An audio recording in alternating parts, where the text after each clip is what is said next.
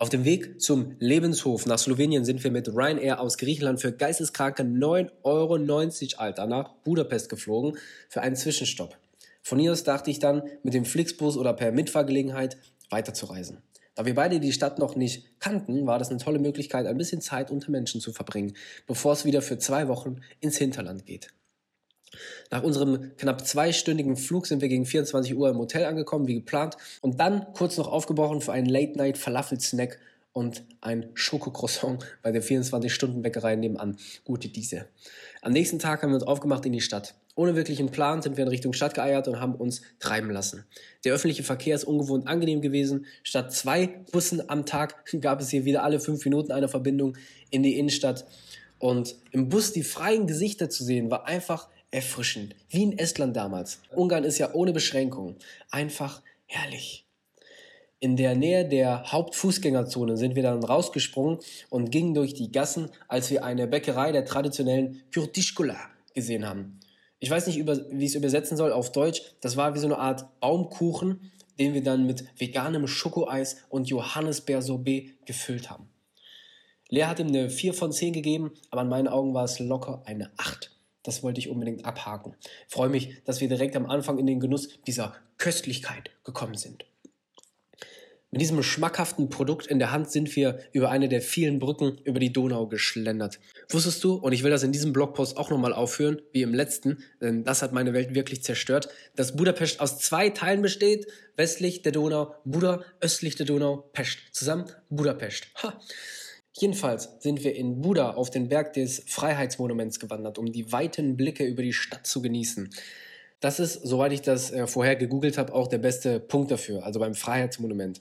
Das ist wirklich sehr einfach zu finden. Das Freiheitsmonument befindet sich etwas südlich der Stadt, allerdings ist wirklich alles fußläufig easy zu erreichen und zur Not kannst du immer noch einen der E-Scooter äh, kurz leihen. Also leihen zum Beispiel haben die hier easy.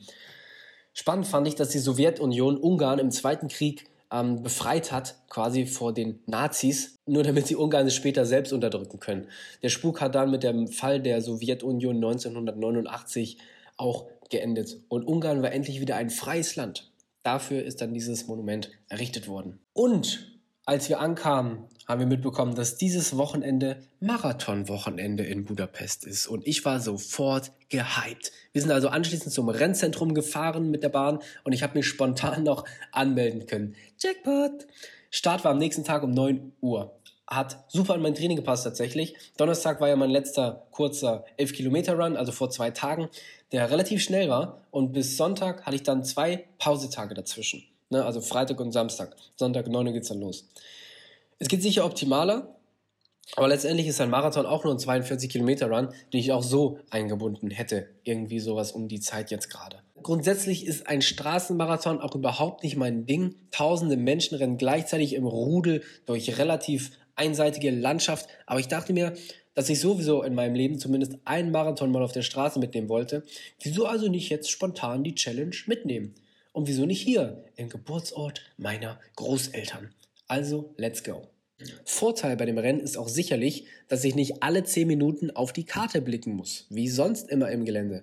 Ähm, das hat mich immer ein bisschen rausgebracht aus meinem Flow oder bringt mich ja immer noch. Nach meiner Anmeldung an dem Tag war ich super glücklich und bin dann mit Lea auf die Suche nach etwas Mittagessen gegangen. Geendet sind wir in einem schnuckeligen veganen Restaurant in Buda, wo wir uns dann von allen hausgemachten Spezialitäten äh, etwas geteilt haben auf einer großen Platte. Edeni Vegan heißt der Laden. Für Lea war es grundsätzlich ein bisschen viel Gesutsche, also mit zu viel Soße und so weiter. Sie liebt einfach Bowls, wo alles sauber getrennt ist. Aber für mich war es mega. Eine mit Reis gefüllte Kohlroulade, Lasagne mit Kürbis und Spinat, Seitan, eine rote Beete-Frikadelle, etwas Pasta und Tofu-Rührei und dazu hatte ich noch einen rote Beete Smoothie. Wieso ich so auf rote Beete fixiert war, ist eigentlich nur der Grund gewesen, dass rote Beete den Blutfluss unterstützt und ich so noch besser Sauerstoff verarbeite im Körper. Ergo schon mal etwas aufs morgige Rennen vorbereitet. Wichtiger ist für mich aber gewesen, relativ sauberes Essen mit einigen Kohlenhydraten ähm, zu konsumieren. Für die zwei Wochen im kalten Slowenien auf der Farm brauchte ich aber unbedingt noch warme Sachen. Die letzten langen Hoodies hatte ich in meinem Airbnb in Athen vergessen. Deshalb mussten wir da jetzt durch. Shopping in einer Großstadt auf den Samstag. Krieg, Junge.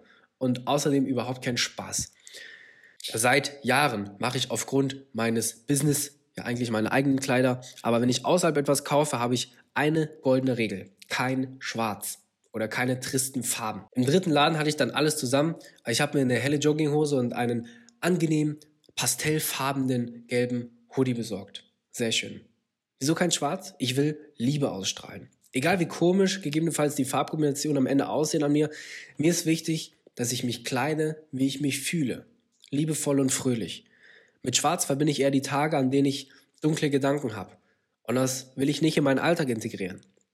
Ich kann alles tragen, was ich will. Das ist ein Privileg. Also trage ich auch das, was ich will. Egal, ob es irgendwie trendig oder in Mode ist. Ich fühle mich einfach wohl. Nach diesem Spektakel und dem Gedränge waren wir beide wirklich platt. Also haben wir das Abendessen aufs Hotelzimmer verlegt und Sushi bestellt. Wichtige Kohlenhydrate, ne? Für den Run morgen. Ehrlich gesagt hatte Lea so nach Sushi gecraved, weil wir auf der Reise so selten an Orten waren, wo wir bisher wirklich gutes, auch veganes Sushi bekommen konnten. Ne? Also rein in die Masse. Ich finde es immer wieder geisteskrank, wie früher der Mann tagelang zum Jagen unterwegs war für die Essensbeschaffung und der ist jetzt zu einem faulen Sack geworden, der stattdessen einfach mit der App des Lieferdienstes kämpft und dann bequem per Online-Zahlungsmethode die Bestellung durchwinkt der dann übrigens auch noch direkt bis an die Tür geliefert wird. Warm. What the fuck? Ich habe mir das oft vor Augen und finde es immer noch irgendwie fake. Du drückst ein paar Tasten auf deinem Computer, den du ständig in deiner Hosentasche trägst, bezahlst mit digitalem Fake-Geld und ein paar Minuten später klingelt jemand mit realem Essen an der Tür. Digga, ist das nicht verrückt? Nicht mal mein Geld verdiene ich mit Sachen, die ich physisch in der Hand habe. Fake, fake, fake. Aber geil. Und bis unser System zusammenkracht, nehme ich mir die Vorzüge mit Wertschätzung an. Ne? weiß aber, dass das alles andere als normal ist. So, proper preparation prevents poor performance, ne? wie damals schon Kai Green in meiner Bodybuilding-Phase gepredigt hat. Und am Abend ist dann auch mein Modus aus meiner alten Bodybuilding-Zeit aufgeblüht. Und am nächsten Tag checken wir ja früh aus. Wir fahren mit dem Blablacar weiter nach Slowenien. Also habe ich meinen Dropback für den Marathon vorgepackt mit Kleidung, die ich direkt im Anschluss anziehen will quasi habe ich da auch meinen Hoodie, meine Jogginghose reingepackt, mit der ich dann ankomme. Einfach, dass ich mich nicht unterkühle anschließend. Ich habe meine Weste für das Rennen gepackt, meinen Rucksack fürs Reisen fertig gemacht, die Strecke ausgecheckt, geplant, wie ich zum Rennen komme, das Frühstück zeitlich eingeplant und meine Sportsachen rausgelegt. So kann ich entspannt morgens, dann am Sonntag um 6.40 Uhr aufwachen, beim Frühstück ein paar Haferflocken schnabulieren und anschließend zum Rennzentrum laufen. Zu Fuß sind es nur zweieinhalb Kilometer. Also habe ich alle Eventualitäten mit vollen Bussen etc. ausgeschlossen und bin einfach gegangen. Lea hat dann Sport gemacht im Hotel morgens und ist ausgecheckt. Plus hat das Gepäck dann in der Lobby geparkt. Eine Stunde vorher bin ich am Startpunkt angekommen und ich war begeistert von so viel Spirit. Verglichen mit den etwa 25 Teilnehmern beim Estonia Ultra Trail vor zwei Monaten war hier einfach die Hölle los. Wirklich abertausende Menschen, eine Expo, Auto-Warm-Ups mit Trainern auf der Bühne und eine riesige Halle zum Umziehen. Und Toiletten, der wahre Unterschied. Gegen 8.30 Uhr habe ich dann meinen Dropback abgegeben, bin äh, kurz nochmal in die Umkleidekabine rein, um mich warm zu halten und dann anschließend zum Startpunkt, um mich dann wirklich warm zu machen. Ne? Ich war einfach furchtbar unvorbereitet und bin mit einem dünnen Funktionsshirt gerannt, ähm, was man zur Anmeldung dazu bekommen hat, also dieses Budapest Marathon Shirt. Am Morgen hat es etwas geregnet und mit meinen normalen Baumwollshirts wäre es einfach schlecht ausgegangen. Die hätten dann so an mir geklebt und dann wäre es noch kälter gewesen, also nützt ja nichts. Also habe ich in dem Shirt bei den kühlen Temperaturen einfach so konzentriert geatmet, dass ich die Kälte nicht mehr spüre.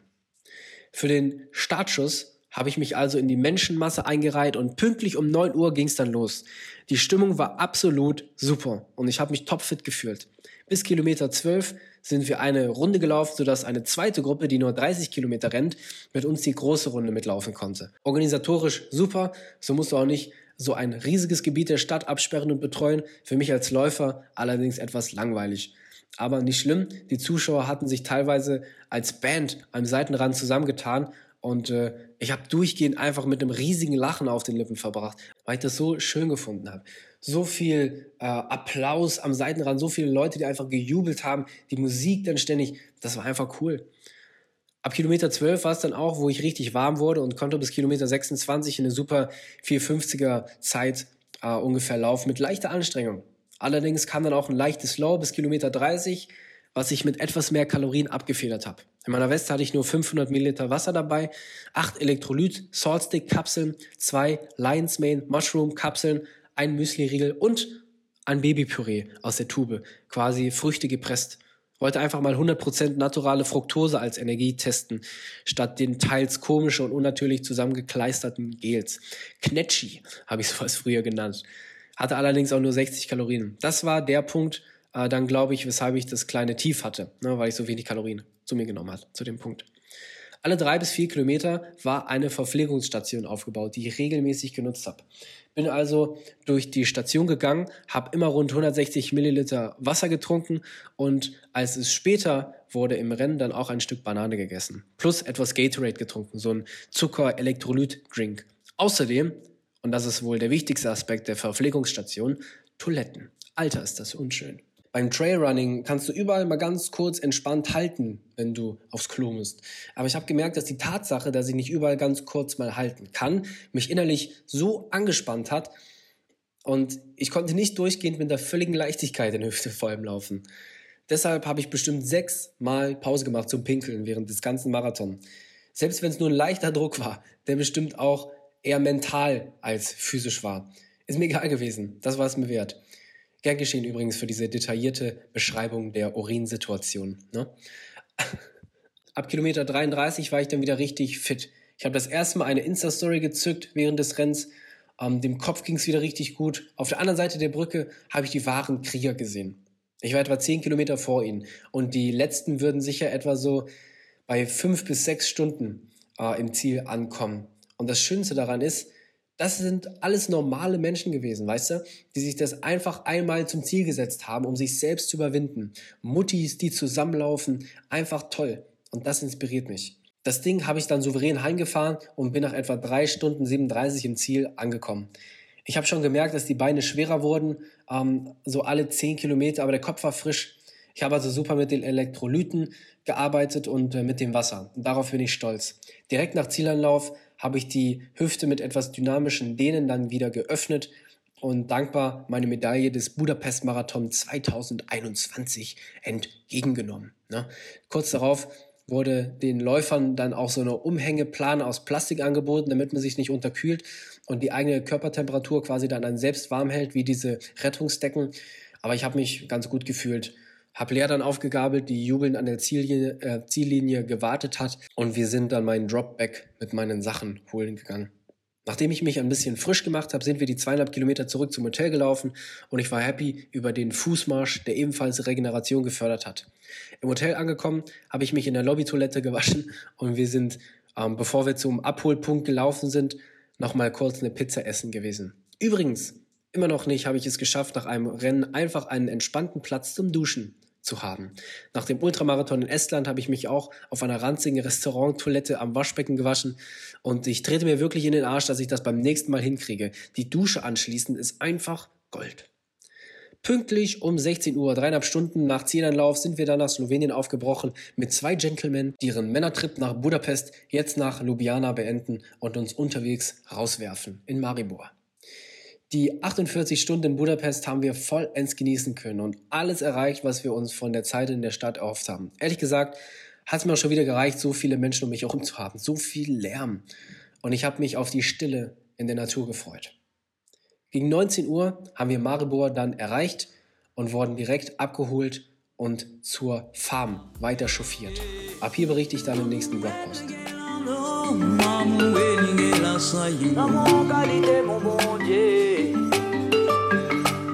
Hello, it's me again. Ich wollte dir einfach nochmal Danke sagen für die Zeit, die du dir genommen hast, um die Folge anzuhören. Wenn sie dir gefallen hat, pack sie gerne deine Instagram-Story und verlink mich at hendrik.now. Dort findest du mich auf Instagram und du kannst gerne meine DMs sliden, um äh, Rückfragen dazu zu stellen zu der Folge oder einfach konstruktive Kritik zu teilen oder einfach Liebe.